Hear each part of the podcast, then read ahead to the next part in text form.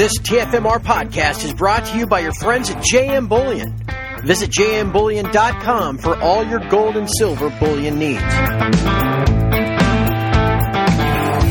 Hello again from TF Metals Report, and these are your TF Metals Report podcast highlights for the week of February 5 through February 9, 2024. Again, a daily podcast summary is just one of the benefits you receive as a member of TFMR. You get analysis every day, you get to interact with community every day. It's really a great value for just 50 cents a day.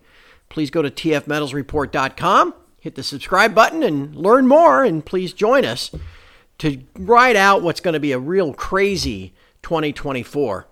It may be crazy next week, but this week, the week we're wrapping up, was kind of a calm dud.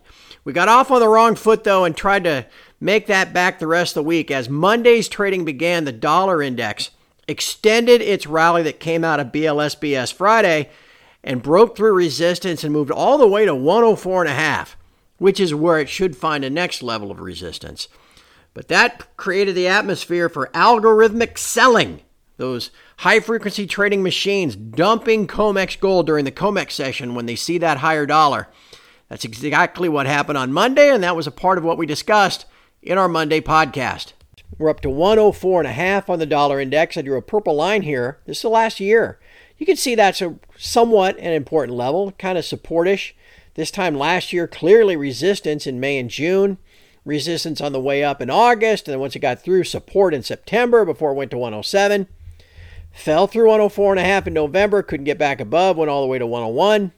So here we are again really, uh, I, I would look at this more as a resistance level between 104 and a half and 105 and a half.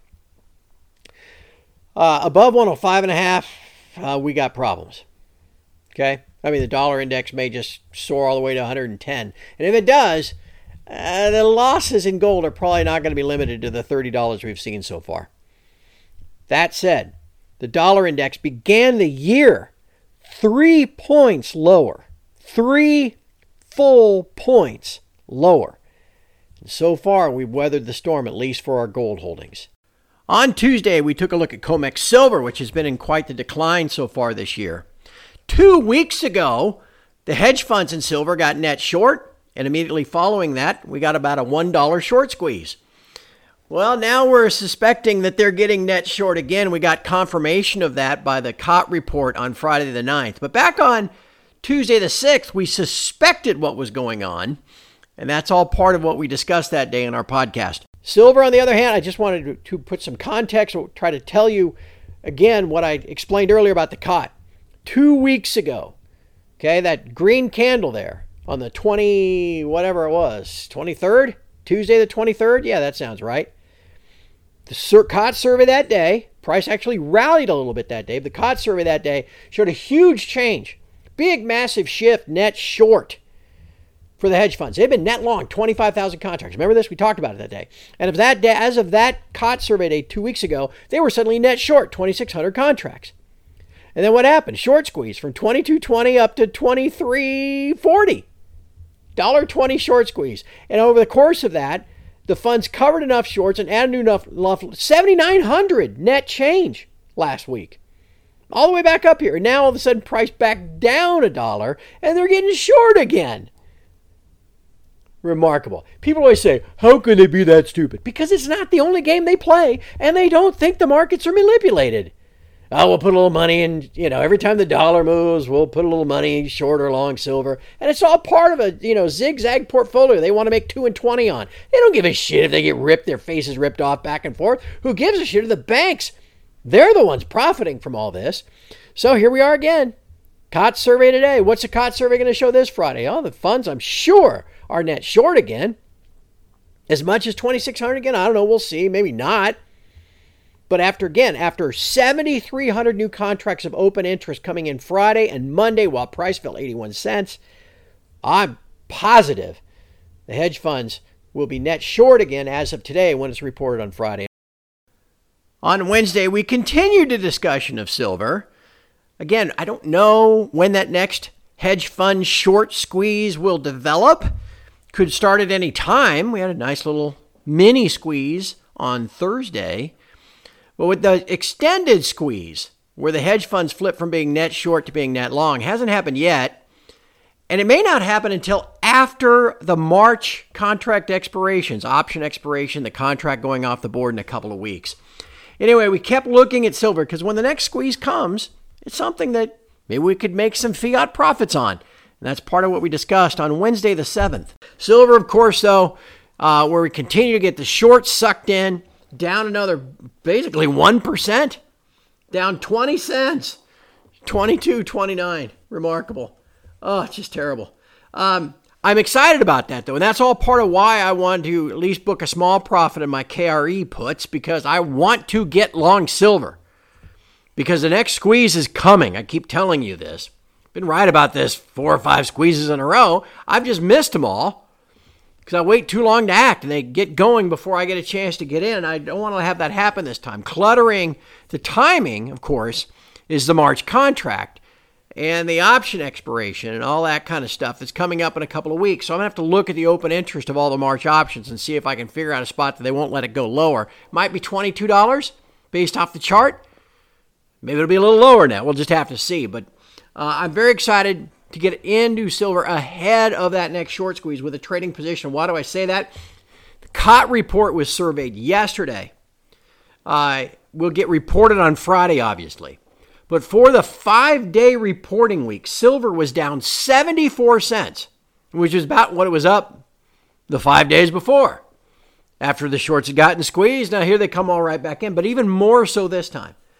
Because even with that March contract going off the board in two weeks, Open interest in just those five days rose nearly 11,000 contracts. So we are the huge trap being set again, even more so than last time. And now with today, I'm sure it's it's even gotten better for us. So this moment is coming again where the banks will be sufficiently net long, the funds will be sufficiently net short, and you're getting another dollar, two dollar, two fifty rally. It's coming. I mean, it's coming again, just as like night following day, that sort of thing. So we're waiting for that. Again, very positive changes to the COT coming again this week. Our Thursday conversation this week was with Shawn Khunkhun, the president and CEO of Dolly Varden Silver, which is a silver and gold explorer operating in the kind of the southeast section of the Golden Triangle in British Columbia. I've gotten to know Shawn over the years, and I'm a shareholder of Dolly Varden. I think it's a very interesting company.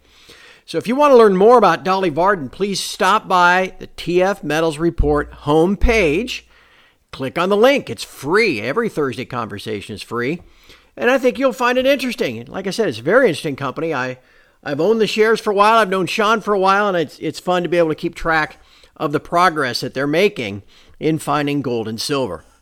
On Friday, we wrapped up the week eh, with kind of a dud of a day. It was kind of a dud of a week. There wasn't much news going on and there wasn't much to drive price.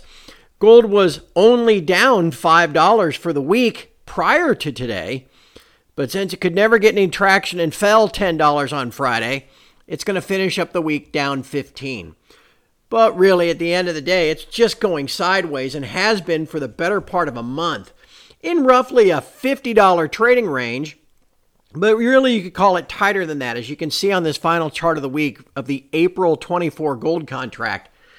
Gold is really just kind of oscillating between resistance at its 50 day moving average, the red line on this page, and support at its 200 day moving average, which is the green line.